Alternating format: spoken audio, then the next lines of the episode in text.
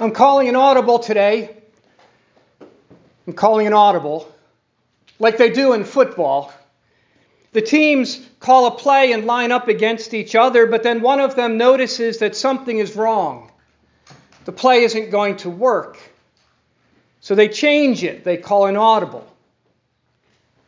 I'm calling an audible today. We've lined up to do a confirmation today of Joshua. We have the kneeler here for him. And you may have noticed this rite added to the normal order of service in the bulletin, but I'm calling an audible today. Because Joshua is not worthy. You heard it. You heard Jesus himself say it. Whoever loves father or mother, son or daughter, anything or anyone really in this world, is not worthy of him. And then Jesus added this too Whoever does not take his cross and follow me to death, whoever does not love me more than their own life, is not worthy of me. So, how can I let Joshua come up here today and say these things? He is not worthy. And by the way, Joshua would agree with me on this that he is not worthy. He knows it. Maybe he thought he could pull the wool over your eyes. Maybe God too. But no, he knows he can't do that either. Oh, he may fool all of you, but he knows that God knows him better than he knows himself. That God knows all the sin that is in his heart. And there's quite a bit in there, isn't there, Joshua? And he knows. Because, as St. Paul said today, the law exposed his sin. When he learned the commandments, he realized there was so much more in them than meets the eye. That he was more dreadfully sinful than he could ever imagine. He actually thought he was doing pretty good before that. Mostly doing good, mostly doing right. But then he learned how blind he had been. God's word exposed the depths of his sin. Yet still, he was going to come forward today and make some pretty bold statements, and I was going to let him. Good thing this gospel was assigned for today. But wait, what about all of you? You're not worthy either. But you've already been confirmed, and so you don't have to worry about it, right? Got all that out of the way and over with. But all of you are not worthy of Jesus, and you are going to come forward today and expect for me to give you the body and blood of Jesus in his supper? And I was going to let you. Maybe I should call an audible here too and just have the altar guild come up and clear the table. And what about me? My black heart, my hands with blood on them, the people and things I fear, love, and trust more than God, and thus sin. What about me? I was going to put these filthy hands on Joshua's head and confirm him? Really? So I'm going to call an audible today and not confirm Joshua. Not because he is worthy. I'm going to confirm him because of grace. Because what is happening here today is what happens here every week. A gracious God giving gifts to unworthy sinners. Now, some think this was an audible called by God. That when Adam and Eve fell into sin, God was the one who had to scramble and call an audible his original plan was no longer going to work. But no. the God who knows our hearts, the God who knows everything, knew this too and planned for it, planned to give his Son for the life of the world, his most gracious gift to us unworthy sinners. Now, at this point, I am often asked why God then created at all. If he knew we would just sin and ruin it all. And while God hasn't told us the answers to all of our why questions, I imagine the answer would be along the same reasons as why we plant gardens when we know there's just going to be weeds. Why we have children when we know they're just going to rebel and be disobedient. Why we get married, even though we know there will be disagreements and fights. Because God so loved the world, He gave His only begotten Son. Because God is love, and love gives. So, yes, weeds grew in God's perfect garden, and yes, his children rebelled, and yes, his bride fought against him and was unfaithful to him, and God loved through it all. He didn't like it, but he loved them, and he loves you. And this too, Joshua learned that this is who God is. From first to last, our God is a gracious God a giving God, a gifting God. Creation, a gift. Life, a gift. Faith, a gift. Prayer, a gift. Baptism, a gift. The supper, a gift. And today, confirmation, a gift. Because not one of us is worthy. As you heard at the beginning of the liturgy this morning, if you, O Lord, kept a record of sins, O Lord, who could stand? But with you there is forgiveness. Forgiveness.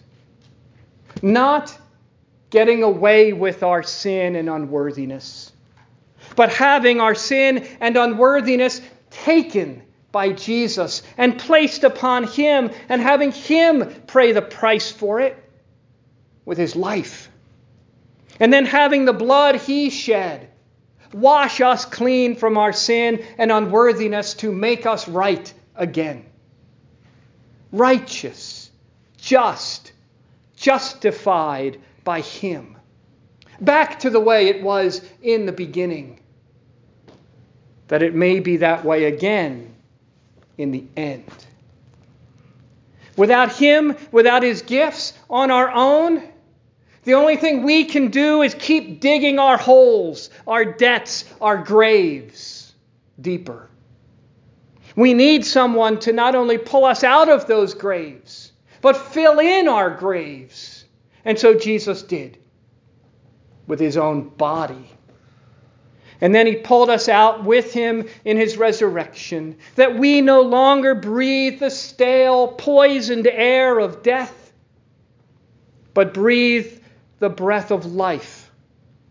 By the Spirit, Jesus gave, gifted, breathed into us through his word. That we have a new life, a different life, a godly life, begun now that will last forever. And Joshua knows this new life isn't going to be easy. He's already experienced that in his young life. And as much as we want peace in this world, and as much as Jesus wants to give it to us, the reality is often the opposite. The sword of God's word, God's truth, isn't popular and causes division, even in families.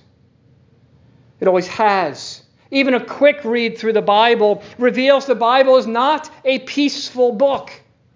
There is sin, rebellion, death, and division everywhere, even in families. Sinners are going to sin, and no worldly peace is going to last. We keep trying and failing. Just take a look around from the Middle East to North Korea to the strife in our own country. It's like an earthen dam. Plug one hole, and another will soon take its place. So instead of leaving peace up to us, our Lord came to do it. But one person at a time. One baptism at a time, one absolution at a time, one body eaten and blood drunk at a time. To do not worldly peace, but His peace, the peace of forgiveness a gift from Him to you.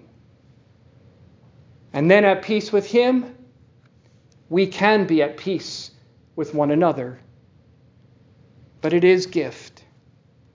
Peace is not something we can do, not lasting peace anyway. It comes from the Prince of Peace. Born in the manger, crucified on the cross, risen from the dead, coming now in word and sacrament and coming again in glory. That is our reward when we receive those Jesus sends to us, the gift he gives us through them, the gift you receive here through the unworthy servant God put here for you. Joshua learned that too that pastors are just as sinful and unworthy as the next guy.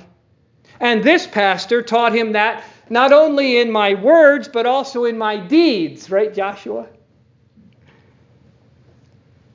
But Joshua learned that when these filthy hands are placed on his head, when these sinful lips speak absolution, when these blood stained hands put the body and blood of Jesus into his lips, something truly extraordinary is happening. The Lord is giving him perfect gifts through an imperfect man. So he will believe and receive what he hears, not what he sees. And so he will not lose his reward. And so for the rest of you as well. And a confirmation is truly a day to rejoice not in what Joshua has accomplished, but in the work of our Lord in him and you. It is a day to remember that our Lord is faithful to all his promises and that the work begun in Joshua in baptism, our Lord has continued to work in him and you. And to remember, too, that there is joy not only here today, but also in heaven. For all of heaven rejoices over one sinner who repents and receives the gift of forgiveness and life from our Savior. So, yes, Joshua, grab your hymnal and come up here. And as you renounce the devil and all his works and all his ways, and as you confess the faith of the church in our gracious triune God, and as you confess your intention to continue in this faith and in this church, even in the face of death, let the words you will speak sink in. I do by the grace of God.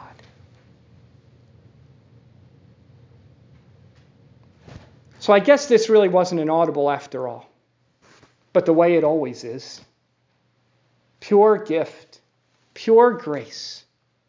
The grace of God, the gift of a Savior, and a spirit of forgiveness and life for unworthy sinners. Gifts that will never let you down. In the name of the Father, and of the Son, and of the Holy Spirit.